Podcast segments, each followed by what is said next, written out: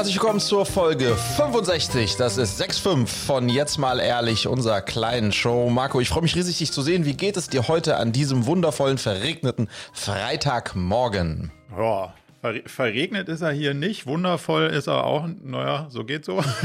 Bis jetzt nicht sonderlich herausragend. Ähm, der Freitagmorgen zumindest. Aber ich bin guter Dinge und freue mich, freue mich mit dir zu sprechen. Wie ist es dir? Ja, ich hatte eine, eine besondere Woche, weil ähm, in Berlin haben wir gerade, nennt sich das Skiferien, nennt sich das Winterferien. Also wir haben hier weder Schnee noch Winter. Aber äh, jedenfalls es war jetzt eine Woche schulfrei und alle meine Mädels, außer der Hund, außer Fee, waren in Freiburg oder sind jetzt auch aktuell noch in Freiburg, äh, um diese eben solche, diese Ferien zu genießen. Und der Papa konnte schön alleine hier versuchen zu überleben, ähm, dabei äh, zu viel zu arbeiten. Das? Genau, und noch rücksichtsloser sein zu dürfen ähm, als sonst auch. Ähm, äh, und das war eine gute, deswegen sehr produktive Woche, ja, von mit äh, ja, viel Arbeit, aber viel Freude. Und die Mädels hatten auch eine gute Zeit. Die kommen heute wieder zurück. Ähm, und insofern Insofern alles gut. Und lustigerweise hat mich äh, das jetzt auch auf äh, meine Eingangsfrage gestellt, die ich dir gerne stellen würde, so klar als ein bisschen Icebreaker eigentlich für, für dich. Aber on, hold on, ja, darfst du gleich ja, machen. Zwei Fragen. Aha. Was heißt noch rücksichtsloser als sonst? Also wie, wie prägt sich das aus? Und mhm. Überleben, also woran drohst du beim Alleinsein zu scheitern, wenn es ums Überleben geht? Danke für diese Follow-up-Fragen. Ähm, ja. Gut, die lagen also die lagen da so rum. Die konnte ich jetzt nicht ein, die konnte ich nicht, nicht einsammeln. Also, ähm, ja, noch egoistischer als sonst. Ähm, es ist schon so, da muss man, äh, muss man, äh, muss ich auch an der Stelle sehr klar mit mir ins Gericht gehen. Äh, ich priorisiere auch äh, familienintern äh, oft äh, die Arbeit sehr hoch und das partiell sehr rücksichtslos. Das ist schon so. Das ist auch ein Thema, an dem ich tatsächlich arbeiten muss, ähm, ein bisschen schon arbeite und noch weiter arbeiten muss, weil das darf, ja, das ist, das ist auf jeden Fall das ist nicht gut, das ist keine gute Eigenschaft von mir. Ähm, und äh, ähm, insofern, wenn ich dann ganz alleine bin, kann ich natürlich maximal rücksichtslos nehmen, sein, weil ich auch keine Rücksicht nehmen muss, so dass ja. das dann noch extensiver wird. Und äh, so ist das, äh, so ist das zu verstehen, ähm, dass, äh, dass das Thema rücksichtslos und das Thema Überleben ähm, naja, wie soll ich sagen? Also ähm, ich habe ja, bevor ich Julia kennengelernt habe, war ich eigentlich, ja, mein zweiter Name war Maestro de la Cuisine. Also ich war sozusagen, ähm, ich habe äh, hab wirklich Haute Cuisine gekocht, ähm, aber Julia ist da deutlich besser drin. Insofern ist, muss man schon sagen, dass, äh, äh dass äh, ja, äh, das Zubereiten der köstlichen Mahlzeiten äh, ist, ist seit zehn plus Jahren nicht mehr Teil meines äh, Jobprofiles. Und das bedeutet aber tatsächlich, wenn ich dann eine Woche alleine bin, stehe ich vor einer großen Herausforderung. Ähm, oh, ähm, wow. Äh, äh, ähm, weil ich es äh, nicht mehr gewöhnt bin und äh, habe es aber hinbekommen in so einer Mischung aus äh, Restaurant um die Ecke und äh, ist noch irgendwas im Gefrierschrank und okay, drei Eier äh, machen es auch. Mm, äh, genau, insofern so ist das, äh, so, so hat das halbwegs geklappt, ja. Aber es ist ja wie Fahrradfahren, verlernt man nicht. Oder also wie, wie Nee, wie, aber ein bisschen eingerostet ist es schon, ne? Ähm, es ist, äh, man muss, ja, man muss sich schon auch wieder reingrooven, ja. Ah, okay, verstehe ich. Wie, wie oft kam der Lieferservice oder ist das keine, keine wahrnehmbare Option? In Berlin-Klado, was ja so ein Bullabü kind of a thing außerhalb von Berlin ist, äh, gibt es keinen Lieferservice. Da gibt es auch kein Uber, gibt es auch, also all das, was ihr sozusagen Großstädter ich wohne, in, äh, ich wohne, ich, ah, du, as you know, da wo ich in München wohne, kommt das auch alles nicht. ja. Von daher kann ich das durchaus äh, ja, mit, mitsehen. So, was ist jetzt deine Frage? Ohne dir, dann wollte ich dir nicht reingrätschen. Kleine Icebreaker-Frage an dich an der Stelle. Ja. Ähm, weil es hat sich zugetragen, dass äh, Julia ähm, jetzt in, war in Freiburg, ist in Freiburg mit, mit den Mädels und hat dann an einem Abend ihren alten Jugendfreund, quote on quote, wieder getroffen. Der hat sie zu sich zum Essen eingeladen. Ähm, und in dem Kontext ist äh, sozusagen, ähm, äh, habe ich mich mit der Frage beschäftigt, bin ich eigentlich eifersüchtig? Oh. Und wollte dich fragen, ob du eifersüchtig bist. Ja. Kommt immer sehr auf die Situation an, aber grundsätzlich kann ich das. Aber bist du sehr, also bist du sehr eifersüchtig oder nicht? Also was für bei diesem, also bei dem Beispiel jetzt zum Beispiel, triggert dich das? Also bist du, ist, ist Eifersucht bei dir ein Thema oder ist das, ist das kein Thema? Ich glaube, das kann man nicht so pauschal beantworten. Ich glaube, das ist der situativ. Also mhm. da müsste man jetzt so ein bisschen verstehen, wie ist zum Beispiel diese Beziehung gewesen und wie ist diese Beziehung auch auseinandergegangen. Und zwar für deine Partnerin, finde ich dann relevant. Weil, ähm, ja, oh, ich wurde vor die Tür gesetzt und bin nie darüber hinweggekommen und jetzt gehe ich zum Essen, ist was anderes als, jo, wir haben uns auseinandergelebt und äh, haben festgestellt, es war eh nicht so was, was man fortführen sollte. Es ist eine andere Grundvoraussetzung, glaube ich. Und da ist so ein bisschen die Frage, wo blickt man da, auf welche Situation blickt man? Und ich glaube, so situativ würde ich dann da auch irgendwie draufschauen und sagen, okay, was heißt denn das? Für mich, muss ich da mich bedroht fühlen zum Beispiel? Oder sage ich, ja gut, die kennen sich seit 20 Jahren, die treffen sich mal wieder zum Essen und dann ist dann auch äh, gut. So, also ja, weiß nicht, ob man das so pauschal beantworten kann, aber was ist bei deiner Selbstbeantwortung der Frage rausgekommen? Bist du eifersüchtig? Also, ähm, ich muss äh, auch korrigieren an der Stelle, ähm, nicht, dass da Missverständnis aufkommt. Julia war mit dem nie zusammen, ne? sondern das war einfach ein Schulkollege, Sch äh, Studienfreund. So, okay. Aber gut, wenn ich auch erzähle von meinen Studienfreundinnen, dann weiß man natürlich nicht, in welcher, was da so studiert ja, wurde, ja. Also, ähm, aber das war jetzt nicht eine, eine, ein Ex, den sie besucht wurde, okay, besucht okay. hat. Ähm, so, also Punkt eins und Punkt zwei ist, ich habe halt bei mir festgestellt und deswegen wollte ich dich fragen, dass ich überhaupt nicht eifersüchtig bin. Ah, das also, hätte ich jetzt nicht gedacht. So, das ist, das ist, Lustig. genau, also das ist jetzt äh, wahrscheinlich äh, unglaublich unromantisch. Aber ich bin tatsächlich äh, dieses Gefühl Eifersucht gibt's gibt's kaum bei mir und das ist mir da noch mal klarer geworden, ähm, mhm. dass sozusagen ganz los, ich habe auch gar nicht, also ganz losgelöst äh, auch tatsächlich, wer das ist, was da ist. Wie, also das hat mich alles nicht so wirklich tangiert. Also das hat bei mir kein Gefühl der Eifersucht ausgelöst und da über diese Reflexion ist mir klar geworden, dass ich ich bin, aber dann, dann habe ich das ein bisschen äh, nie eigentlich ein eifersüchtiger Typ gewesen, auch in meinen anderen Beziehungen nicht. Ähm, und okay, Julia spannend. ist es auch nicht, weil wir haben darüber auch noch mal gesprochen und Julia ist es auch nicht. Ja, ähm, und, ähm, und, und ich, ja, das ist einfach so. Und Aber du bist ja eigentlich eher ein emotionaler und auch impulsiverer Mensch. Da würde man ja schon, sagen wir mal, vermuten oder ein Stück weit unterstellen, dass Eifersucht schon durchaus auch, also mit in dem Spektrum dazugehört. Würdest du sagen, dass das von Vertrauen jetzt hier sozusagen abgemildert wird oder dass mm -mm. du sagst, ich habe so nee. ein gutes Vertrauen und ein gutes vertrauensvolles Verhältnis, ich muss mir da keine Sorgen machen und anders wäre es anders oder sagst du wirklich, habe ich einfach nicht? Ich glaube ehrlicherweise, Marco, das ist in Julas, nee, in, das ist in Julas und in meinem Case, ich kann es am Ende nur für mich sprechen, ist es auf die crazy Portion Selbstvertrauen zurückzuführen. Ah, gar nicht mal in sie, sondern in dich? Nein, ja. Ja, also ja. Okay. Ja, also das sozusagen. Besser.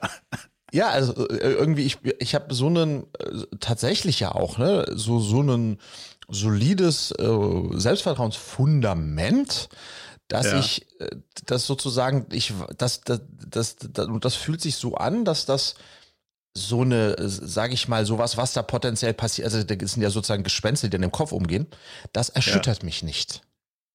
Okay, aber also Hold on, wenn man das jetzt mal kurz sehr, sehr kontrastreich beleuchten wollen würde, Aha. dann würdest du, dann sagst du ja ein Stück weit, also ich bin so ein geiler Hecht, also mich verlässt man halt nicht so. Dessen bin ich mir auch recht sicher. Ja, man das könnte es ja. aber auch anders, man könnte es auch an, ja, so könnte man es darstellen, äh, sehr, sehr unschön. Man könnte es aber natürlich auch so darstellen, dass, anderes Extrem, Leute, die sehr eifersüchtig sind, sehr eifersüchtig. Mhm ich glaube, die sind auch deshalb so sehr eifersüchtig, weil sie ein sich Selbstwertthema. ein Selbstwertthema haben. Und sozusagen dann, da, der geht fremd, die geht fremd, da passiert was, das ist, das, das, das impactet die so hart, weil die dann wieder so ein Minderwertigkeit, Selbstwertthema haben. Hm. Deswegen äh, ist da so ein starkes Eifersuchtsgefühl.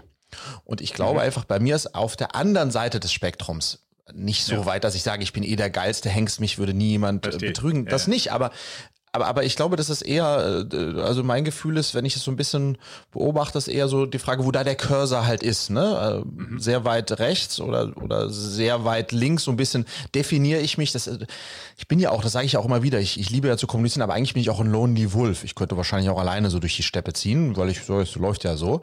Und ich glaube, in ja. diesem Kontext ist dann halt Eifersucht auch nicht so ein großes Thema und ich persönlich finde es auch ja. gesund, ja.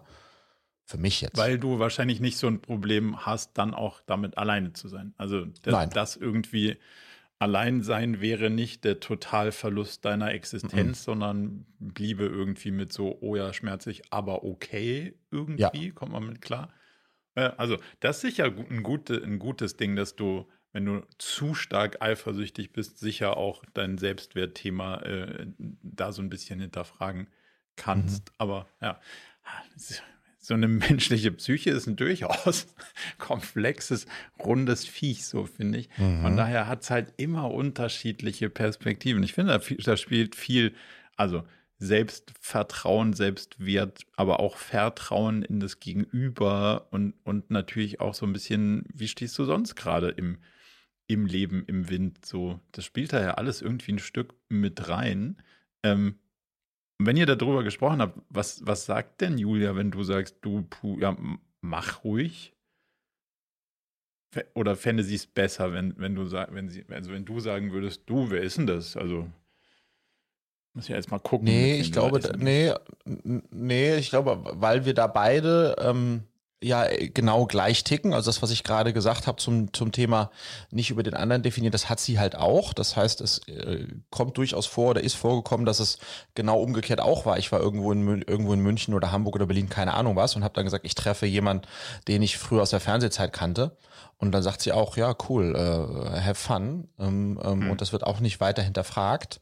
Ähm, und klar, das ist am Ende eine Mischung auf Vertrauen, dass der andere nicht das, was wir haben, aufs Spiel setzen würde für irgendeinen Scheiß. Das ist schon auch ganz klar da, weil wir auch wissen, dass wir vernünftig sind und wissen, was wir einander haben. Aber es ist eben auch bei ihr, genauso wie bei mir, dieses, ja, wenn du das machst und das dann am Ende des Tages irgendwie klar wird, tralala, dann I still, you know, äh, ich beide Füße auf dem Boden, ich weiß, was ich kann, ich habe zwei tolle Kinder. Also weißt du, das ist so, ja.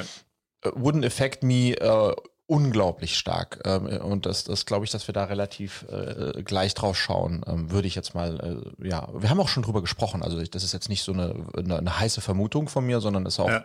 äh, dat, dat, datenbasiert. Hättest du bei irgendwas anderem Eifersucht, also jetzt mal angenommen, euer, eure Hündin wäre jetzt so, dass sie zwar sagt, oh, jetzt ja, dieser Frederik, der hat mich ja da irgendwie so, als ich klein war, hat er mich hier so geholt, aber jetzt finde ich irgendwie, Jetzt finde ich den, den Nachbarn finde ich irgendwie viel netter. Also, und immer wenn ich mhm. den sehe, dann freue ich mich total. Und da renne ich immer hin und den Frederik, naja, der mhm. gibt mir halt Essen. Und also, was würde das mit dir machen? Oder ist es auch so ein, okay, geh, geh, geh, woher dein, wohin dein Herz dich trägt?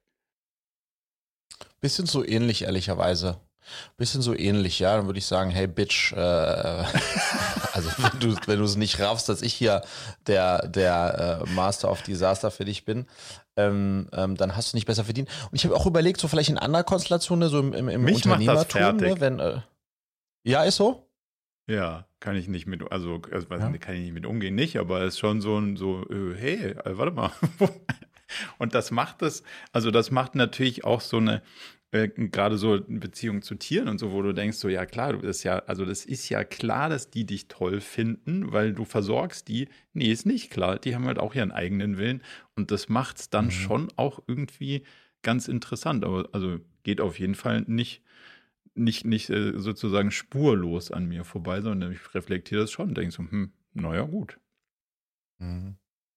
Ja, nee, bei mir nicht. Ich habe überlegt, ob, im, im, im ob, ob, ob so im Unternehmertum-Kontext, weißt du, ob dann, wenn man da irgendwie eine Beziehung aufgebaut hat zu irgendjemandem im Team und so, und dann hat man plötzlich das Gefühl, dass, dass da jemand anders gibt. Also, oder wenn gute Leute gehen und sagen, sorry, Friedrich, ähm, ähm, keine Ahnung. Das ist aber, glaube ich, nicht äh, Eifersucht, weißt du, das ist dann eher so Loyalität nee. und so.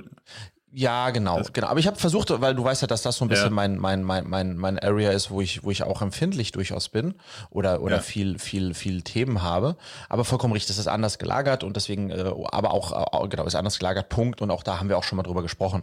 Ähm, ähm, bin ich und ist, muss man auch am Ende des Tages ja auch entspannt sein. Insofern, nee.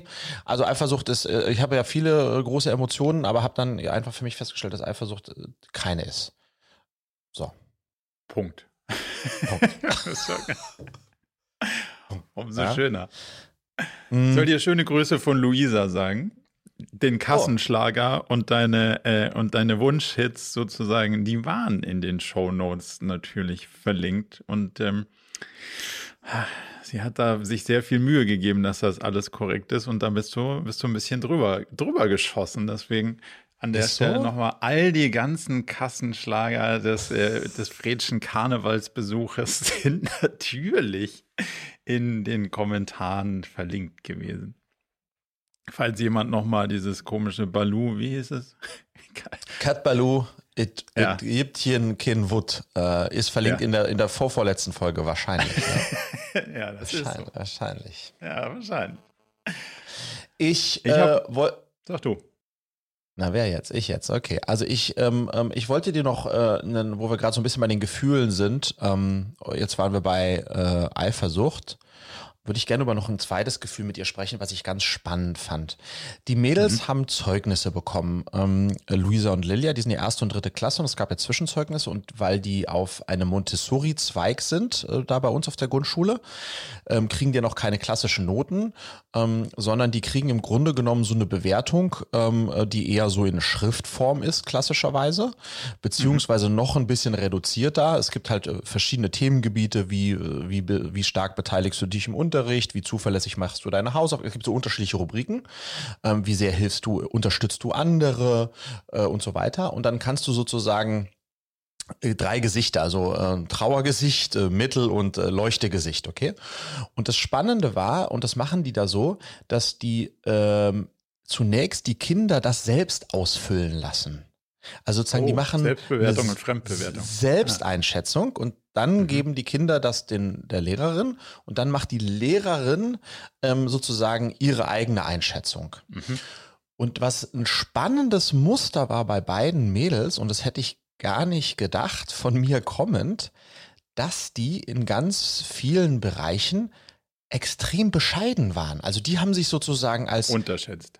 ja, ja, die haben sich selbst als mittel bis nicht gut eingeschätzt und die Lehrerin als gut. Und ich fand das ganz spannend, weil diese sozusagen so bescheiden, wenn man so möchte, da drauf zu gucken, ist ja eigentlich so nicht so naheliegend. Wenn man sich selbst einschätzen kann und gerade als Kind hätte ich gedacht, dann machst du halt ne, überall, wo du halbwegs äh, mit ein, beiden Augen zusagen kannst, dass ich gut bin, machst du gut, gut, gut, gut, gut, gut, gut, right? So würde ich denken. No. Und, ähm, und, und das war bei denen gar nicht so. Und das fand ich, das, das Ja. hat mir, mir total imponiert. Und ich habe dann auch überlegt, vielleicht auch eine Mädchensache, dass Mädchen da reflektierter sind. Ähm, ich habe ja nun mal jetzt zwei Mädchen. Aber ich finde, ich fand sozusagen, und das war toll, das hat die Lehrerin dann auch geschrieben, dass sie es sehr bewundert, ähm, wie bescheiden, jetzt dann in diesem Falle Luisa, sozusagen sich selbst in den Themen gesehen hat und dass ihre Einschätzung ist, dass sie sich in vielen Punkten eigentlich unterschätzt und dass sie da viel stärker ist, aber dass sie es schön findet, weil die Lehrerin, die kriegt ja die ganzen Bögen zurück. Du kannst dir vorstellen, dass da beim einigen würde Ja. gut, gut, gut, gut sein. Und dieses, da, da ist mir irgendwie nochmal klar geworden, dass Bescheidenheit ist äh, eine tolle Tugend, die ich nicht so wirklich habe.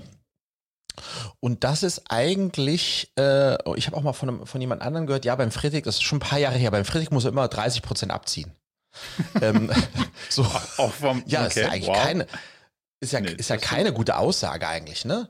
Ähm, Ist ja keine gute Aussage, aber das ist dann auch so durch meinen Enthusiasmus, das ist dann wirkt manches ein bisschen over the top. Wie guckst du da drauf? Also, long story short, ähm, ähm, Ja. mich hat das, äh, ich fand das toll. Also, grundsätzlich liebe ich dieses montessorische Prinzip, Fremdeinschätzung und Selbsteinschätzung übereinander zu kriegen. Und ähm, ich glaube, dass nämlich Bescheidenheit ist ähnlich ungünstig. Also, ist immer die Frage, ne? Also, spielst du absichtlich und also glaubst du eigentlich, ich bin, sagen wir mal, die Mitte und sagst dann eher, ich bin low, damit du danach Mhm. bescheiden rüberkommst? Oder glaubst du wirklich, du bist low und bist dann die Mitte? Das ist ja auch nochmal ein Unterschied. Spielst du es strategisch oder nicht? Und mhm. was uns psychologisch am weitesten bringt, ist ein realistischer Blick auf die Welt. Also, wenn ich die Mitte bin, wäre ganz cool, wenn ich mich auch in der Mitte sehe. Wenn ich unten bin, wäre ganz cool, wenn ich mich unten sehe und, und andersrum so. Das hilft uns, glaube ich, also sowohl uns selber in der Welt zu navigieren, als auch so gesellschaftlich. Und was ganz spannend ist, ich habe das bei uns eingebaut als ja, so eine Art Instrument. Ich will es gar nicht mal so Steuerungsinstrument nehmen, sondern einfach nur so als Tool. Das heißt, wenn es bei uns einen Workshop gibt mit einem Kunden, dann gibt es sowohl für die Kundenseite einen Fragebogen als auch für die Beratungsseite einen Fragebogen. So, und dann schreibt mhm. man so, ah, was ist hier super gelaufen, was ist hier nicht so gut gelaufen. Und dann bewerten wir also was wie vier oder fünf Kategorien, auch mit so einer, mit so einer numerischen Skala so. Ähm, das heißt, die Kunden sagen, und das sagt dann nicht ein Kunde, sondern sind wir zehn Teilnehmende zum Beispiel, die bewerten das dann alle gleich. Und dann, konnten, dann machen wir den Schnitt da draus so ungefähr und sehen dann so, okay, die Moderation des Workshops ist, keine Ahnung, vier von fünf Dingern. So. Mhm. Gleiches machst du natürlich auf der, auf der Beratungsseite. Und wo ich extrem drauf schaue, ist die Abweichung. Ich habe mhm. nicht so ein Problem damit, wenn wir mal daneben liegen und die Kunden sagen, das war nix und wir sagen im Vorfeld auch, das war irgendwie nix. Dann haben wir es zumindest mal richtig wahrgenommen und können darüber reflektieren, woran lag es denn. Womit ich ein massives Thema habe, ist, wir sagen, das war auf jeden Fall eine 10 von 10 volle Nummer, die können gar nicht anders als Juhu schreien. Und sie, sie schrien nicht Juhu. So, und das finde ich ein extrem, also finde ich eine extrem starke Fähigkeit, sich irgendwie selbst im, im Verhältnis zu, zu der Außenwelt möglichst realistisch einzuschätzen. Mhm. Und wir tracken das über sehr viele Jahre jetzt schon und wir liegen, sage ich mal, einen Ticken auf der positiven Seite, aber nur ein Hauch. Also ich würde mhm. sagen, auf einer Skala von 1 bis 10 sind wir irgendwie so bei so einem NPS von 8, irgendwas und wir liegen bei 0,1, 0,2 zu positiver Selbsteinschätzung. Krass. Was ich durchaus für eine sehr marginale Abweichung halte und damit bin ich overall eigentlich ziemlich happy. Mhm. Ähm, und das finde ich ein total starkes, äh, ein total starkes Tool, da so sozusagen das immer wieder zur Selbstreflexion zu nehmen. Von daher finde ich das, finde ich das mega, dass das mhm. in dieser Montessori Welt halt schon auch früh geübt wird, sich zu reflektieren. Und natürlich auch dadurch, dass du das Feedback kriegst, ah, ich sehe mich hier bei einem, bei einem traurigen Gesicht, aber eigentlich bin ich ja bei so einem ganz okay Gesicht, wenn die mhm. Außenwelt das sagt. Das ist ja mega gut. Da kriegst du ein besseres Gespür für, finde ich. Mhm. Ja, was ich toll fand, also da zwei Sachen drauf zu feedbacken. Also ich finde es mega, dass du das sozusagen äh, auch, dass ihr das strukturell auch so macht. Das ist, glaube ich, total ein, eine, eine, tolle, tolle äh, Herangehensweise. Äh, Punkt eins, Punkt zwei ist, dass ähm, ich natürlich dann auch Luisa, insbesondere Luisa, ne, neun Jahre, jetzt dann neun Jahre, die ist ja, mit der kannst du ja schon eine ganz normale Konversation führen, gefragt habe, mhm. ja komm mal Luisa, sag mal ganz ernsthaft hier bei dem Thema, ähm, du unterstützt andere, ähm, das ist sie, weil sie ein sehr sozialer Mensch, warum hast du dir dann nur das mittlere Smiley und nicht die volle Kanne gegeben? Das mhm. machst du doch. Und dann sagt sie, ja schon, aber nicht so gerne. Ich mach's, weil ich weiß, dass ich da unterstützen kann, aber es ist jetzt nicht eine ganz große Fähigkeit von mir, anders als zum Beispiel bei dem Ding, irgendwann ein anderes. Und da muss mhm. ich ja schon auch, kann ich das ja nicht gleich gut selbst bewerten, weil ah, das ja nicht ganz ist. Ich muss es ja auch im Verhältnis, also die hat das gar nicht im Verhältnis zu den anderen. Ganz spannend, ne? Sozusagen äh, unterstütze ich jetzt mehr oder weniger als der Klassenverbund und deswegen sollte ich mir im Kontext des Klassenverbundes da mehr oder weniger geben, sondern einfach, wenn ich in der bei der Frage drei ähm, keine Ahnung, was aktive mit was auch immer das dann ist, mir volles Smiley gebe, mhm. dann ist im Kontext zu dem ist das andere nicht volle Kanne.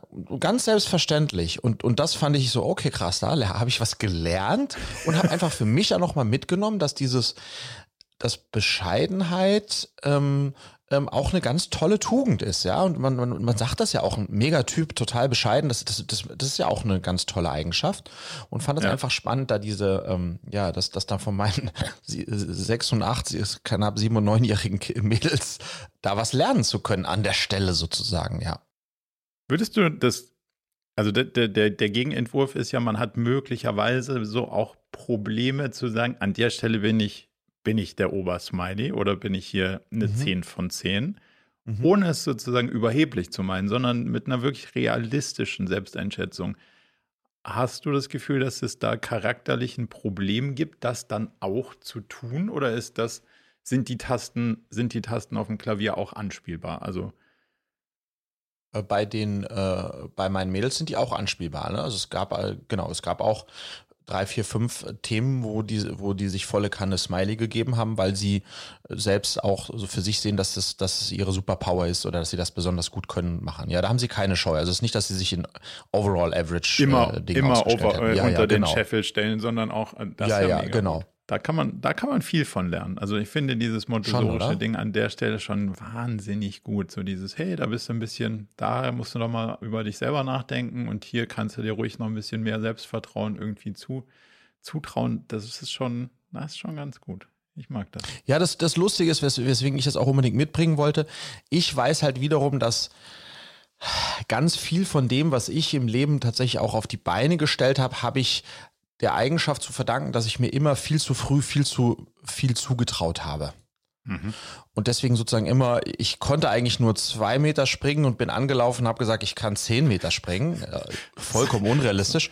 bin aber dann fünf, Sandkasten war, ging's. Ja, bin aber dann fünf gesprungen und war dann mächtig stolz drauf und dann, so weißt du, was ich meine, sozusagen, ja. ähm, ich habe schon sehr sehr, sehr davon gezehrt, ähm, von diesem Ansatz, mich eigentlich tatsächlich zu überschätzen und nicht sehr mhm. bescheiden zu sein. Und deswegen war das, ist das für mich so inspirierend, ähm, zu sehen, dass die eigenen Töchter diese, äh, diese meine Eigenschaft da scheinbar nicht haben. Und äh, das ist doch super. Wird es bei dir weniger? Also wenn du jetzt mal, wenn du jetzt mal so draufschauen würdest und sagst, du, du bist in jungen Jahren mit einer durchaus sagen, sehr positiven Selbsteinschätzung da rein, ist das jetzt über, über die Jahre weniger geworden oder würdest du immer noch sagen, ja, 10 Meter locker? Das ist, äh, das ist sehr viel weniger geworden, weil, ähm, glaube ich, einfach aus dem Kontext heraus, als ich halt 20 war, null Erfahrung, keine Ahnung, was ich wirklich kann mhm. und nicht kann. Und dann sozusagen hat dieses, diese maßlose Selbstüberschätzung schon dafür, dazu geführt, dass ich dann darüber Erfolgserlebnis hatte, darüber Selbstvertrauen aufgebaut und darüber dann wieder gesprungen bin. Und mittlerweile weiß ich ja, was ich kann und was ich nicht kann. Ähm, und, äh, und insofern, äh, genau, übertreibe ich es nicht mehr selbst so stark, ähm, ähm, weil aber dieses Fundament, glaube ich, auch gebaut wurde. Ne? Das ist ja so ein bisschen, wie entsteht denn Selbstvertrauen in diesen jungen Jahren. Und das, das war halt dann bei mir über diesen Weg. Ja, also ich glaube, da, da ist natürlich Erfahrungswissen, ne, das, was dir so ein bisschen mehr die, die Selbsteinschätzung über die Jahre natürlich gibt. Und deswegen ist natürlich auch Feedback kriegen an der Stelle so wahnsinnig Ding äh, wichtig, wenn man dann sagt, geil, ich war an der Stelle, habe ich richtig geil, da, da, müssen die richtig happy sein. Hm, waren sie aber gar nicht. Das ist schon spannend. Ich wollte dir berichten, ich bin fast, und das ist wirklich, also es war, es war noch nicht knapp, aber ich bin fast auf ein Fraud reingefallen. Und zwar mhm. habe ich YouTube aufgemacht und da war, wurde mir dann präsentiert Elon Musk auf einem Livestream, also Elon Musk live auf einem Livestream von Tesla. Der, und mhm. also die Überschrift sehr catchy, ähm, ein neues Modell vorstellen wird, was die Autoindustrie für immer verändern wird. So, Headline bei, bei YouTube in, dem, in, dem, äh, in der Videobeschreibung. Und blinkte so ganz stark live. Und dann dachte ich so, ach Gott, ja, der, der Elon, jetzt haut ein neues Auto raus. Ja, gar nicht so schlecht für meine mhm. Aktien. Guck ich mal, was er da macht. Und dann denke ich mir so, ja gut, komisches Setup, ähm, weil eher so Podcast-Setup und nicht so Keynote-Setup wie sonst. Weil wir kennen ja sein Keynote-Setup, da steht er dann so auf einer Bühne. Auf jeden Fall redete er da mit irgendwelchen Typen. Und dachte ich so, hm, okay, naja gut, mal gucken, was kommt. Und dann kommt in diesem Chat rechts, ah ja, hier Tesla, jetzt wir launchen zum Launch dieses New Car machen wir so eine ganz spezielle Krypto-Premiere. Da ich so, hä, wieso denn jetzt das?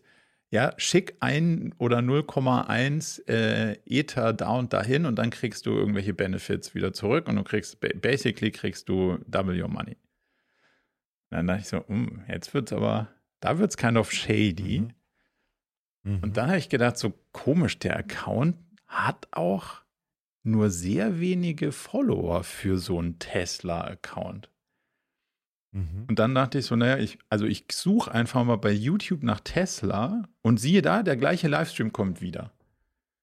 Mit dem gleichen Tesla-Account. Und dann ich, musste ich im Filter einstellen nach Tesla als Kanal und dann kam der Original-Tesla-Account, der nicht 4000, sondern 2,4 Millionen Follower hatte. Und das ist schon habe ich gedacht, so, also wäre jetzt nicht auf die Idee gekommen, da Kryptomoney in der Gegend rumzuschicken, um zu hoffen, mhm. dass doppelt so viel wieder zurückkommt. Also der Approach war schon hinten raus war ein bisschen banal, aber die Identität, also da war ja ein Elon Musk zu sehen. So offensichtlich war der nicht live, sondern es war nur ein Livestream, weil die haben halt einfach irgendein Video von dem da reingeballert der Account sah, wenn man nicht so wenig Follower gehabt hätte, hätte man bis auf so einen Haken vielleicht das auch sehr schwer erkannt, dass das nicht der Original Tesla-Account ist.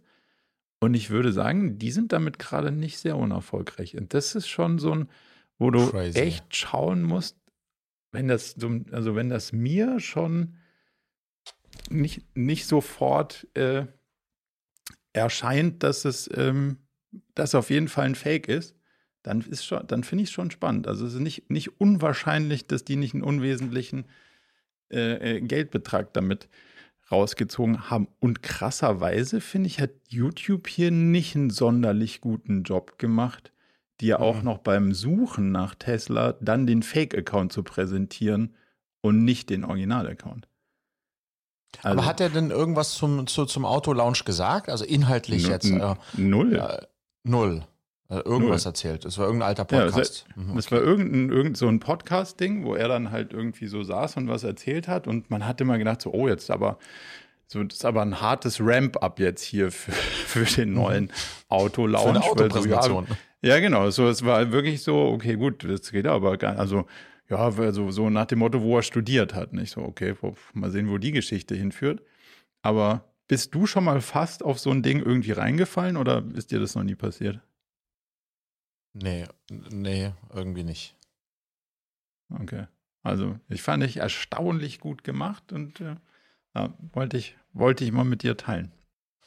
Muss mal aufpassen. Nicht zu viel Zeit auf äh, YouTube, auf YouTube, YouTube, verbr YouTube, verbringen, ja. ja. Aber wär, wär um deine Kryptomoneys, das wäre das wär nichts geworden. Was hast denn du noch mitgebracht? Ähm, was habe ich mitgebracht? Ich habe, ähm, ähm, ich habe, äh, ach, ich habe ein bisschen in der, ich habe ein bisschen in der Vergangenheit ge geschwelgt. Das wollte ich nur noch kurz mit dir machen. Ja, wir haben, wir haben bei Cleverly einen, äh, einen Track, der heißt Berufsvorbereitung. Was will ich mal werden? Und der ist klassischerweise mhm. ne, für so für Kids, die sind so 16, 17, 18 wo okay. wir dann erstmal finden, helfen herauszufinden, so was sind meine Stärken, was könnte mir gefallen und, und so. Und da merken wir, dass in dem Kontext, dieses sozusagen kurz vor Ende Schule, Beginn Studium, der Druck, den die Kids sich machen und den die Kids auch von den Eltern bekommen, ziemlich groß ist. Mhm.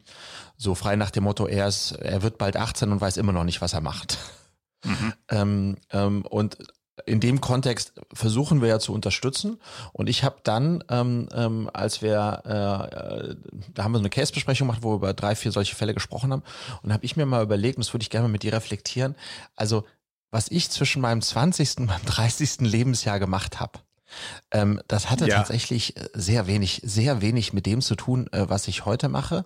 Und ähm, ich äh, finde einfach, und das habe ich dann so ein bisschen ein Plädoyer gegeben, aber das ist schwer vermittelbar, vielleicht partiell, das sind einfach die Jahre, wo man als die Findungsjahre, wo man, wo man einfach, wo man einfach Vollgas geben kann. Und es gibt da so, gibt so zwei Geschichten. Ich habe mein, mein bester Freund aus San Francisco, der, der hat mir vor drei Tagen geschrieben und sagt, ey Fredrik, ach, mein Leben momentan, I don't know, ich erinnere mich noch so gerne an unsere Tage in Beirut. Und dann fiel mir ein, ich war mit dem, da muss ich so 22, 21 gewesen sein, wir waren vier, fünf Mal in Beirut und haben da versucht, irgendwelchen Scheichs, irgendwelche Fernsehformate anzudrehen. Das hat überhaupt nicht funktioniert, aber es war eine großartige, aber es war eine, gro es war eine großartige Zeit.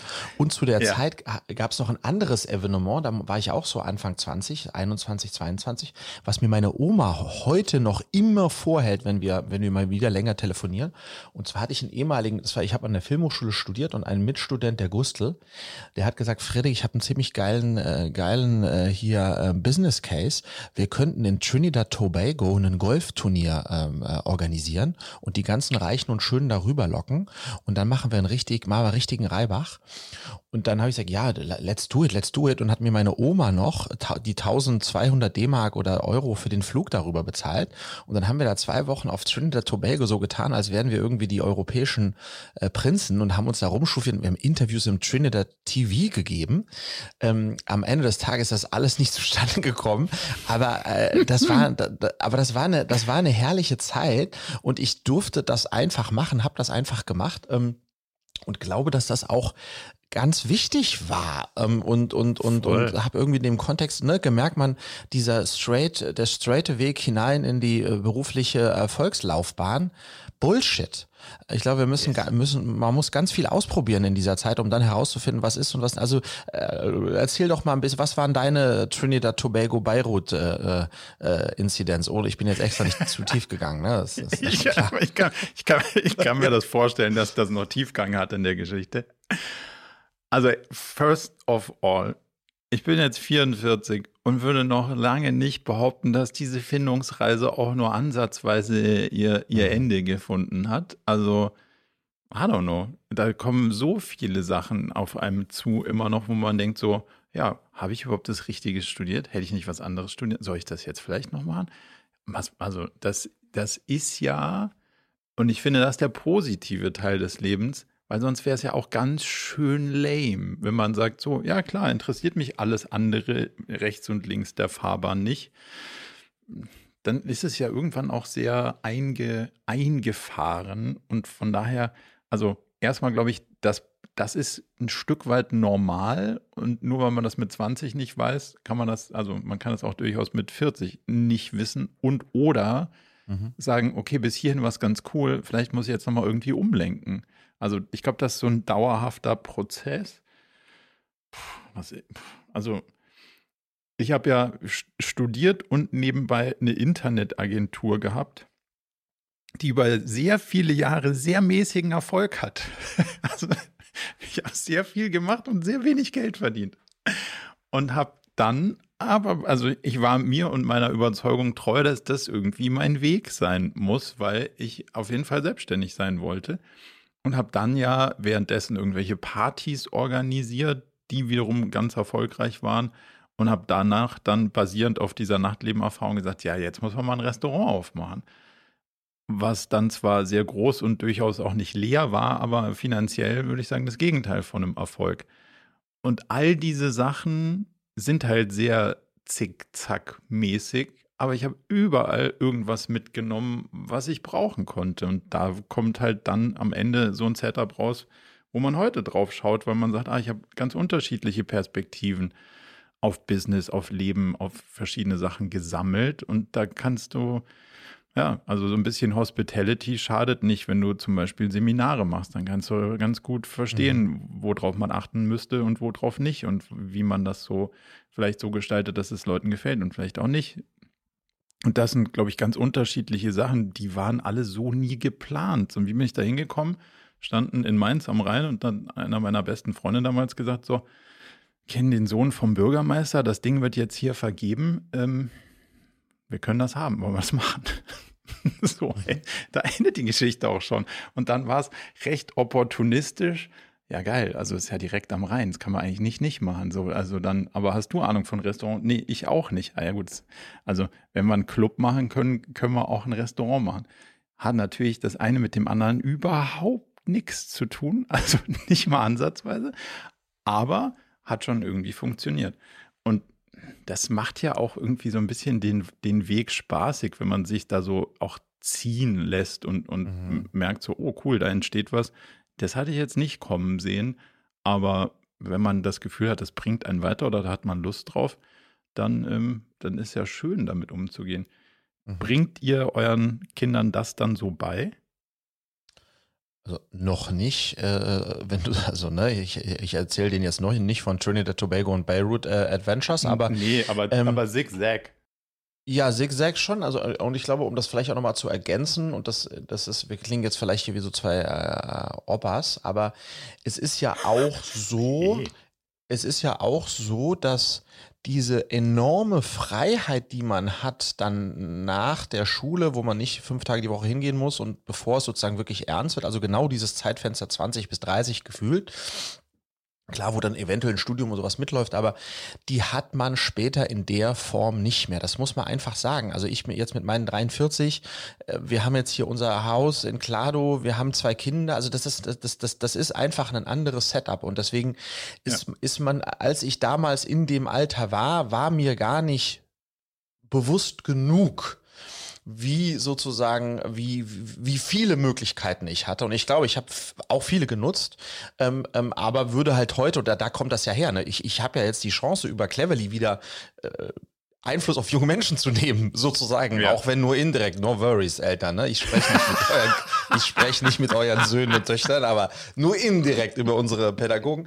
Aber ähm, da kommt ja meine ganze Überlegung her, ne? Ähm, und da sozusagen ja. ein bisschen Leichtigkeit reinzubringen und nicht diese Stringenz von bester Notendurchschnitt zu bestes äh, BWL-Schule zu bestem äh, Beraterjob, sondern tatsächlich zu sagen, enjoy, enjoy those years. Und ich habe Scott Galloway, den du natürlich auch kennst, der ne, hier ja.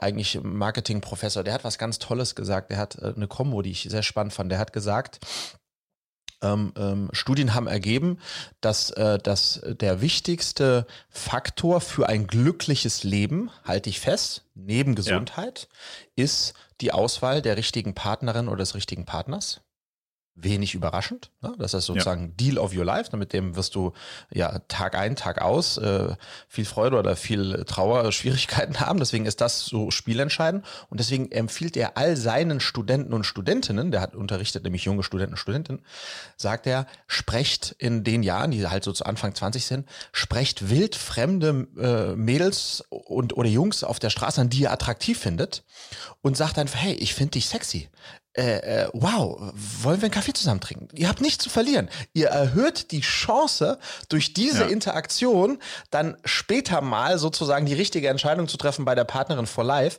Und das finde ich so spannend. Ne? Das ist ja, das gehört ja auch mit in dieses Ausprobieren, Experimentieren ähm, und so weiter. Ähm, ja, und äh, again, uh, no worries, Eltern. Das sind nicht die Advices, die ich jetzt äh, sozusagen übergebe, aber äh, aber er hat total recht, ja. Also ich glaube, man muss, äh, man muss das einfach genießen und, und man muss das mitnehmen ähm, ähm, und und die die Naivität, die man auch in dem Alter hat, die die Unwissenheit, die äh, all das, ja, zu glauben, dass man fliegen kann, obwohl man nicht mal drei Schritte geradeaus äh, gehen kann, ähm, die, das ist das ist das ist großartig, ja, ja. Ich habe eine ganz gute Connection dazu, zu einem, zu einem theoretischen Ansatz. Ich habe gerade das Buch ähm, Unverfügbarkeit von Hartmut Rosa gelesen. Mhm. Und äh, sein großes Thema ist ja Resonanz. Also wie trittst du mit deiner Außenwelt in Berührung und was kommt da zurück? Und das sagen, sagen ja Soziologen oder also um ihn rum zumindest mal, ist einer der größten Treiber für Zufriedenheit und Glück. Also mhm. wie du dich in deinem Leben fühlst, dass du mit der Welt in Resonanz gehst. Das heißt also nicht nur, dass du in die, also wie du reinrufst, aber dass auch was zurückkommt. Also wenn du sagst, du, ah, ich bin so und, und, und du merkst so, komischer kommt gar nichts zurück, dann gibt dir das kein sonderliches Zufriedenheits- oder Glücksgefühl und deswegen ist das einer der relevanten Treiber. So, er sagt aber in seinem Unverfügbarkeit-Ding, dass wir uns so als Gesellschaft und Menschen im Moment alles aneignen wollen, verfügbar machen und damit kontrollieren. Mhm. Und seine These ist, und die finde ich irgendwie nachvollziehbar, und die geht so ein bisschen auch auf den Punkt, den du gerade sagst, je mehr du dir verfügbar machst, es dir sozusagen unter Kontrolle bringst, desto weniger resoniert es mit dir. Also wenn du es sozusagen geschafft hast, es zu kontrollieren, mhm.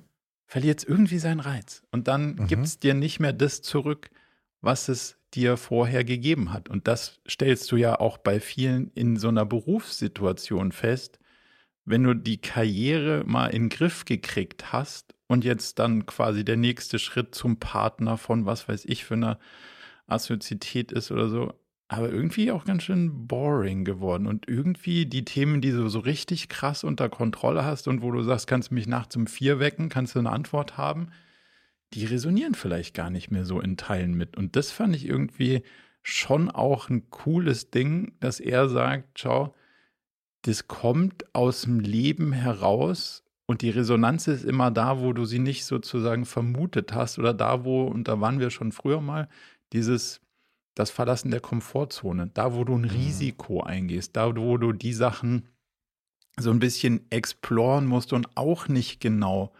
weißt, was passiert, die liefern dir Resonanz. Da gehst du danach am Ende raus und sagst, Mensch, war das ein geiler Trip. Was für eine Erfahrung. Das will ich wieder haben.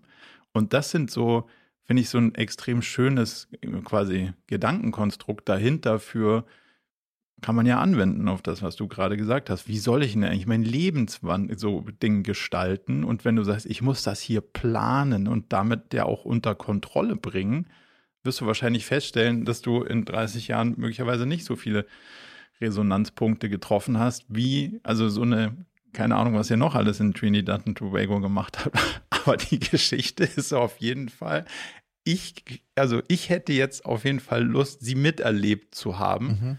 ohne genau zu wissen, was da los war, Ja. weil es irgendwie, es klingt witzig, es klingt nach irgendwas, was deinen Horizont erweitert hat und was auch so leicht schlingerig war, weil man auch nicht so Ja. richtig wusste, was irgendwie da passiert und das hätte ob das, das, alles so Sinn ja, macht. Das, das, das hätte ein äh, früheres Fire Festival werden können, wenn, wenn da nicht die Finanzkrise, wenn da nicht die Finanzkrise gekommen wäre. Das, äh, wo du es übrigens sagst, da äh, eigentlich traurig, dass ich nicht damals schon äh, gedreht habe, YouTubes-Video gemacht habe, weil das wäre dann heute noch da.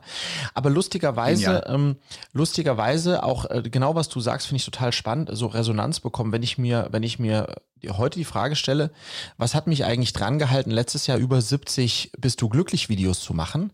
Dann ehrlicherweise, Marco, war das jetzt nicht ultimativ die Frage, dass ich herausfinden wollte, ähm, ähm, äh, wie viele Leute jetzt da glücklich oder nicht glücklich sind. Es war auch nicht ultimativ der, die Sucht danach zu sehen, dass so ein Video äh, viral geht, Viral sondern geht, es war ja. am äh, es war am Ende tatsächlich dieses Erlebnis, eine wildfremde Person anzusprechen ähm, und dann sozusagen eine Frage zu stellen, die schon mutig ist, um dann Resonanz zu bekommen und plötzlich Einblick in ein Leben für 60, 80 Sekunden und dann sozusagen in so einen Dialog zu kommen, das, wow, also das ist das, Mhm. was ultimativ mich eigentlich dazu getrieben hat, das, das, das so lange durchzuziehen. Weißt du, was ich meine? Und das ist dann genau das. Raus aus der Comfortzone, rein in, in die Kommunikation.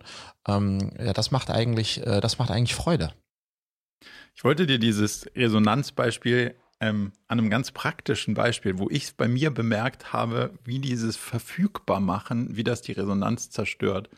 Ich war in der Sauna und da habe ich dieses Buch gelesen. Also habe irgendwann gedacht, so gut, ich weiß nicht, Dienstagabend oder so, komm, ich gehe in die Sauna und dann, ähm, da war auch so ein Pool und dann kann man, konnte man so ein bisschen schwimmen.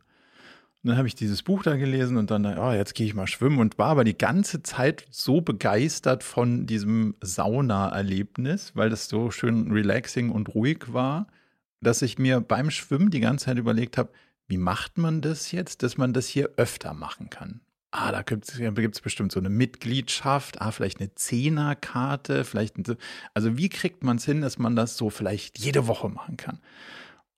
Mhm. weil es eigentlich so eine Ausnahmeerscheinung ist. Und dann bin ich da so vor mich hingeschwommen und habe die ganze Zeit überlegt, ah, puh, nee, das ist teuer, so könnte es nicht gehen, so könnte es vielleicht gehen, wie kriegt man das hin? Und dann bin ich irgendwann, habe ich realisiert, Alter, du redest die ganze Zeit mit dir selbst nur darüber, wie du dir diese Sauna-Erfahrung wieder aneignen kannst. Also im Prinzip schon, wie du sie dir dauerhaft verfügbar machen kannst Mhm. und vergisst darüber hinaus, dass du gerade schwimmst. Ich habe überhaupt nicht Mhm. realisiert, Ja, wie geil es eigentlich war, gerade in diesem Becken rumzuturnen, sondern habe die ganze Zeit nur in der Zukunft gedacht, wie kriege ich diese Erfahrung so gesichert, dass ich das dann öfter haben kann. Und da habe ich gedacht, so, geil, hat er mich erwischt, der Hartmut. also genau, genau das Phänomen ist dann mir äh, drei Minuten, nachdem ich das Buch auf der Liege äh, platziert hatte, widerfahren, wo ich dachte so, okay, krass, das ist durchaus schon so in Habitus übergegangen, dass man sich dieser Habhaftmachung erstmal wieder bewusst werden muss, um dann zu sagen, ja mal, vielleicht schwimme ich auch dieses Jahr äh, nicht nochmal in irgendeinem Pool, aber jetzt gerade ist doch ganz geil. So. Und das ist ja, man kann es ja von unterschiedlichen Perspektiven drauf gucken. Das im Hier und Jetzt und so ist ja aus jeder möglichen Perspektive immer eine gute. Aber diese, dieser Drang nach der Verfügbarmachung äh, und damit das Zerstören der Resonanz, finde ich schon ein ziemlich starkes Konzept irgendwie. Und ja, dann, und, und, vor, und ja, sag, sag. Nee, ich wollte dann an meinem Sauna-Beispiel noch einen anderen Punkt machen, aber sag du jetzt. Ja, und das Spannende ist, dass äh, verfügbar machen, wenn ich überlege, als ich Julia vor elf Jahren im Zug in Karlsruhe habe zusteigen sehen, dieses kleine Schweizer Taschenmesser, dann wollte ich mir die auch einfach nur verfügbar machen. Also ich habe mir überlegt, äh, gibt es irgendeinen Weg, die ins Bett zu kriegen? Mhm. ja, äh, for fact, ja. Schön, schöne, schöne offene Art. Und aber, und das ist das Spannende sozusagen, dass äh, da, daraus wurde dann das, was da heute draus geworden ist, nämlich eine, ja. ich verfüge jetzt schon viele Jahre über sie und sie über mich und still it's exciting. Und das ist ja schön und das ist, glaube ich, auch wichtig. Vielleicht ist dann auch eine Lebensphasengeschichte. Aber äh, du hast das schon auch, ne? Du, es gibt ja Leute, die ewig, ewig und drei Tage daten und immer wieder in diesem Excitement-Ding drin sind und dann ist es wieder not exciting genug. Und ich glaube, das stumpft auch Menschen ab und ist auch super schädlich, wäre meine These.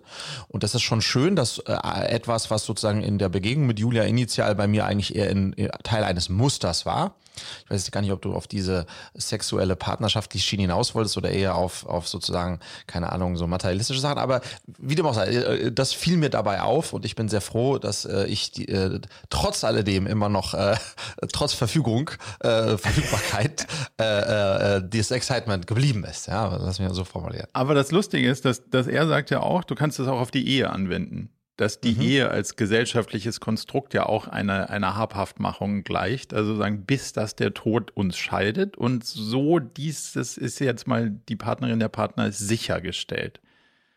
Mhm. Das ist ja das gesellschaftliche Konstrukt, aber und dann wird es ja auch sofort langweilig, wenn man davon ausginge, dass das stimmen würde. Mhm. Was, was ja offensichtlich die Statistik belegt, es stimmt ja nicht, sonst wäre nicht die Failure Rate bei 50 Prozent. Also es, es scheint auch so zu sein, dass es auch ganz gut ist, dass man es nicht juristisch oder vor einem Pfarrer oder wie auch immer attestieren kann, dass man jetzt bis zum Ende des Lebens dem anderen habhaft ist. Sonst wäre es ja auch wahrscheinlich ein bisschen langweilig. Und das das spricht auch für das Konzept, dass er da nicht so Unrecht hat. Ich habe noch, noch einen anderen Punkt in der Sauna beobachtet. Also zum einen bin ich natürlich wieder über meine Un Unkompatibilität zur Menschheit gestolpert, ähm, weil ich über so ja. aktiv, aktiv Saunierer, also weiß nicht, ob du die, die Art von Saunierern kennst, die dann alle zwölf Sekunden sich irgendwie ah, oh, und irgendwie mhm. zwölf, zwölfmal den dann doch fließenden Schweiß abstreichen innerhalb von 60 Sekunden, wo ich mir denke, so, das ist hier ein meditatives Erlebnis. Der Trick an der Geschichte ist, auszuhalten, dass es einen nervt und nicht rumzuhampeln wie so ein Wahnsinniger. Aber gut, das nur meine Sicht, nicht deine. Verstehe ich total. Mach ruhig weiter. Ist schon in Ordnung. Ich sauniere einfach gleich alleine weiter. Geht schon.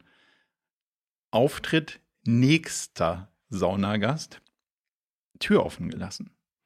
Dachte ich mir so, okay, das ist ihm jetzt irgendwie durchgerutscht. Also bin ich aufgestanden, Tür zu. Also beim Reingehen in die Sauna, ist schon irgendwie, finde ich, schon auch unpraktisch, selbst wenn man drin ist, wenn man dann mhm. die Tür offen lässt. Also mhm. aufgestanden, mhm. Tür zugemacht, weiter sauniert.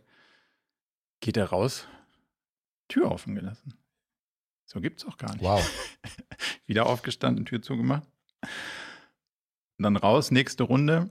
war, war der entsprechende äh, Gast unter der Dusche. Und zwar so eine Dusche, die jetzt nicht mit so Sensoren funktioniert. Das heißt, wenn du weggehst, geht's Wasser aus. Nee, wenn du weggehst, musst du Wasser ausmachen. Hat er nicht gemacht. Mhm. Wasser angelassen. Ich so, das kann doch nicht sein. Hinterher Wasser zu.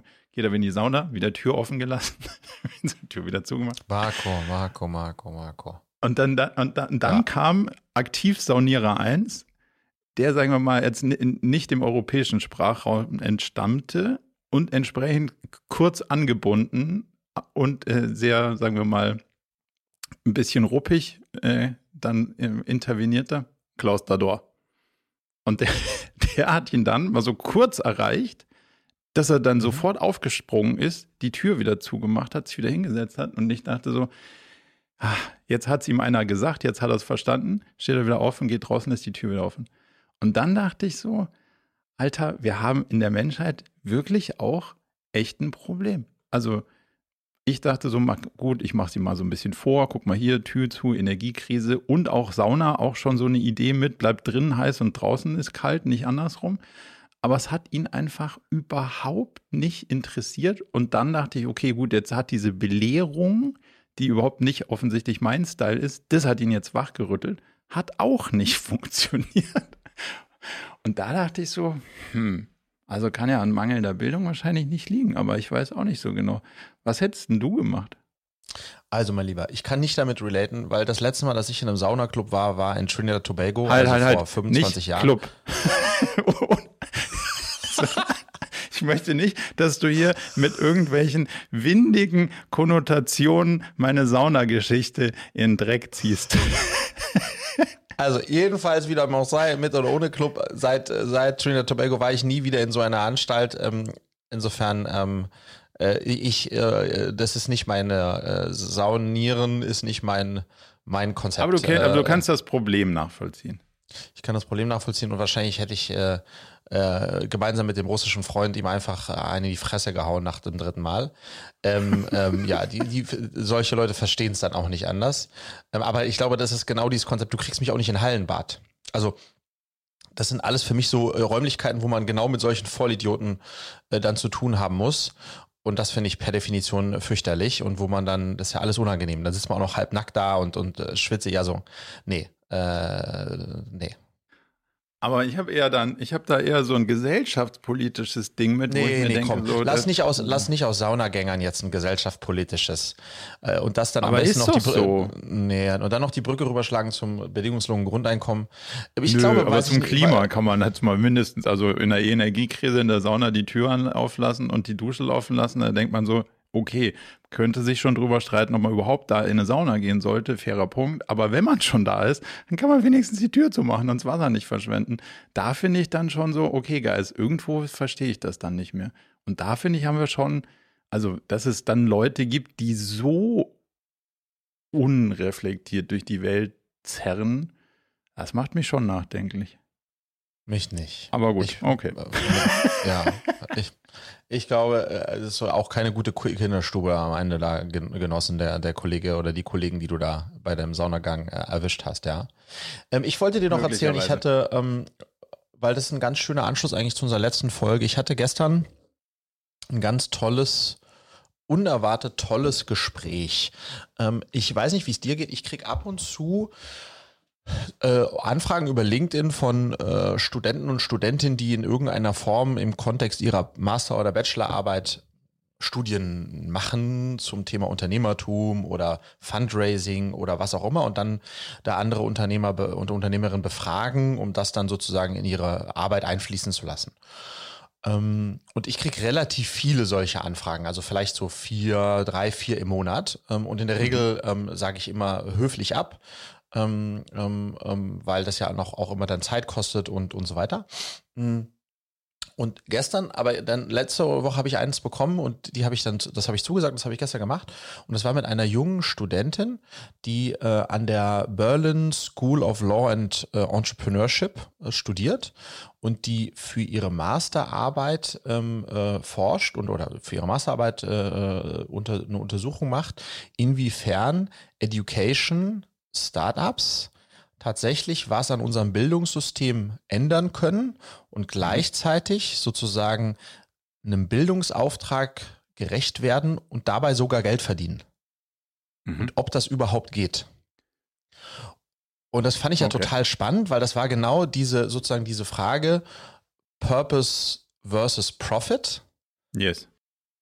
Die wir dann äh, so, die, die, und das noch in, und Education, ne, weil das halt ein so, so ein wichtiger, äh, wichtiges Segment. Ähm, und ey, Marco, das hat mir so eine Freude gemacht. Das war, ich glaube, mhm. die war äh, Anne, Grüße gehen raus, die war 22, 23, würde ich schätzen. Extrem äh, reflektiert, hatte einen Fragebogen, ist aber dann relativ schnell abgewichen, weil sie gemerkt hat, sozusagen, dass, dass, dass wir da eine spannende Diskussion Nicht einzufangen. Und mir ist, um mich einzufangen, genau. Shit, der, der Fragebogen geht gar nicht. Wo. Nee, und mir ist dann irgendwie nochmal äh, klar geworden, dass ähm, weil wir das letzte Mal darüber gesprochen haben, ähm, ähm, äh, haben wir die These, Purpose muss man sich leisten können. Und Purpose mhm. ist das Erste, was über Bord fliegt, wenn es nicht läuft. Ähm, das war so ein bisschen der Kontext in der letzten Folge.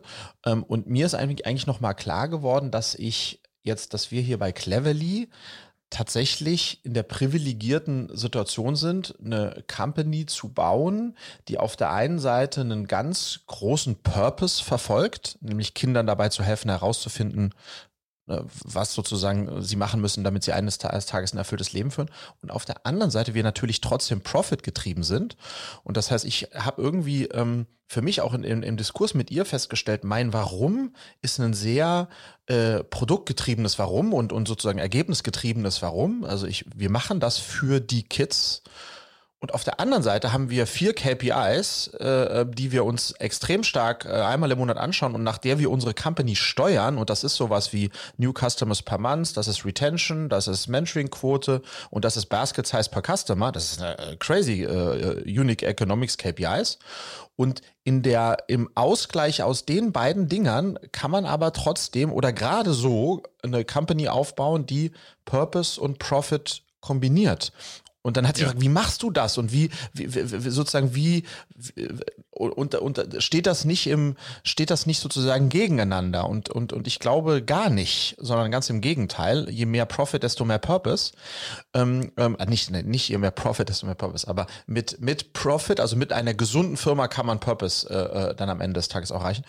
Und das Absolut. war eine mega spannende Diskussion, die ich dank ihr da nochmal eintauchen durfte und dann auch einfach zu sehen, wie so eine Anfang 20-Jährige für so ein Thema brennt, also in dieser Kombination aus Unternehmertum ähm, und, und Education. Ähm, das war sehr schön. Zum gerade rücken, deine These war, dass wenn der Profit eng wird, der Purpose als erstes über Bord fliegt. Ich hatte eine leicht, eine mhm. leicht andere ja. Sicht. Ich glaube schon, wenn man durchaus, äh, wenn man durchaus inhaltlich sinnvolles Business macht, dann ist es damit auch A, erlaubt, Geld zu verdienen und B, korreliert das auch. Das heißt, wenn du wenn du was Gutes machst und auch Profit damit erzielst, dann passiert auf jeden Fall was Gutes, weil der Kern deines Geschäfts schon was Gutes ist, was in deinem Fall ja auch so ist. Und ich finde, die Auflösung ist auch relativ in Anführungszeichen einfach in deinem Fall, weil man könnte ja sagen, ja, also dann machst doch, ähm, dann machst doch ohne Gewinn, dann könnte es ja auch mehr Kinder erreichen. So, das mhm. ist, das wäre ja sozusagen ein, ein nicht kapitalistischer Standpunkt, um die Modellhaftigkeit zu kritisieren und sagen, ja, wenn es um die Kinder geht, dann machst du ohne Gewinn, dann kannst du einfach mehr Kinder erreichen. So, Punkt. Mhm. Dazu muss man aber fairerweise sagen, ja klar, aber das ist grundsätzlich eine Aufgabe des Staates, weil Bindung ist halt einfach nicht ein privatwirtschaftliches und damit profitorientiertes gesellschaftliches Thema, sondern ein gesellschaftliches Thema, das eigentlich der Staat vollumfänglich aus dem gemeinen Steuern und so weiter finanzieren müsste. Und damit dürfte es gar keine Marge geben, in der Privatwirtschaft damit was zu verdienen. Wenn alle schon super ausgebildet wären und das machen würden, was sie gerne würden, dann gäbe es ja gar keine äh, Opportunity, um hier Gewinne zu machen. Und das finde ich ist, glaube ich, der richtige Engel, nicht dem, dem privatwirtschaftlich handelnden Unternehmer vorzuwerfen, dass man ähm, da was ausnutzt, was man unter gesellschaftlichen Gründen nicht machen sollte, weil er, dann muss es halt der Staat tun. Und wenn der es nicht tut, dann ist es auch legitim, damit Lücken auszugleichen. Und die dürfen dann auch dem kapitalistischen System treu folgend Profite erzielen. So ähm, heißt nicht, dass sich nicht an dem staatlichen System was ändern müsste, aber heißt, dass es trotzdem voll in Ordnung ist, es dann so zu tun und auf jeden Fall zehnmal besser, als es nicht zu tun, weil mhm. das haben wir ja schon. Also ja. Nicht, nicht tun ist noch schlimmer, als es mit Gewinn tun, finde ich. Mhm. Kriegst so du spannend. denn raus, was dann das Ergebnis ihrer Befragung ja, ja. ist? Ja, ja, wir bleiben. Und ich habe dann ihr auch gesagt, ich habe ihr auch gesagt, dass normalerweise äh, nehme ich solche Anfragen gar nicht an, aber in diesem Fall habe ich es gemacht. Auch ganz eigen, uneigennützig. Ähm, nee, ganz eigennützig weil ja. äh, ich total gerne Kontakt zu äh, dieser Berlin äh, Entrepreneurship äh, äh, University School hätte, weil ich einfach sozusagen den Kontakt zu jungen Studenten und Studierenden, die äh, genau in dieses Thema Unternehmertum unterwegs sind, das, das ist für mich eine riesige Bereicherung. Ähm, und da sozusagen habe ich gesagt, jetzt habe ich heute mein Netzwerk erweitert und du deins auch. Hier ist meine Handynummer. Wenn du irgendwas brauchst, ähm, ähm, Netzwerken ist die Basis von allem, dann let's go. Guck auf mein LinkedIn. Also das heißt, das war ja, es war, glaube ich, für uns beide eine, eine, eine spannende Unterredung und auch wieder in diesem Kontext der 43-Jährige, der sehnsüchtig, nicht sehnsüchtig, aber der so zurückblickt und sagt, als ich so 21, 22 war. Äh, ähm, Hat es ja, mich überhaupt nicht interessiert, war ich in Trinidad Tobago und habe ja, genau. Hätte ich nicht über AdTech Impact mir Gedanken gemacht, sondern ein, ein frühes Fire Festival aufgebaut. Ähm, ja, nee, aber das war schon, das war, das war schon ganz schön ach ja, da in den Austausch zu gehen. Und ganz spannend, last but not least, das wollte ich dir schon noch mitgeben, ähm, weil ich weiß, äh, äh, dass du das sicherlich auch mitbekommen hast. Mein Lieber, ich war in unserem Wiesbadener Kurier. Man sieht es jetzt nicht, ich halte es in die, halte in die Kamera, aber ich war, ähm, Eltern sollten gelassen bleiben. Zeugnisse sorgen oft für Streit äh, in den Familien. Lernexperte Friedrich Harkut empfiehlt, keine kurzfristigen Schlüsse zu ziehen. Und das Lustige oh. war, ist das, ja, ja, das, ich habe ein Interview dem, dem Kurier gegeben und das, wo das ja auch Mit dem lieben Sascha Kircher, oder? Kennst du den auch noch, oder was? Ja, klar. Ja? Liebe Grüße an der Stelle. Ja, crazy. Okay, ja, Sascha, also der Marco, ja, du bist halt Wiesbaden, Wiesbaden verpflichtet. Und da habe ich das Julia ganz stolz gezeigt und sagt sie, also was ist, was ist unserer Welt geworden? Du bist doch, äh, sie ist der Überzeugung mittlerweile, dass ich ein Legastheniker bin, weil ich äh, Buchstaben vergesse und und und Komma. Also ich bin wirklich ein Desaster, was so Rechtschreibung betrifft.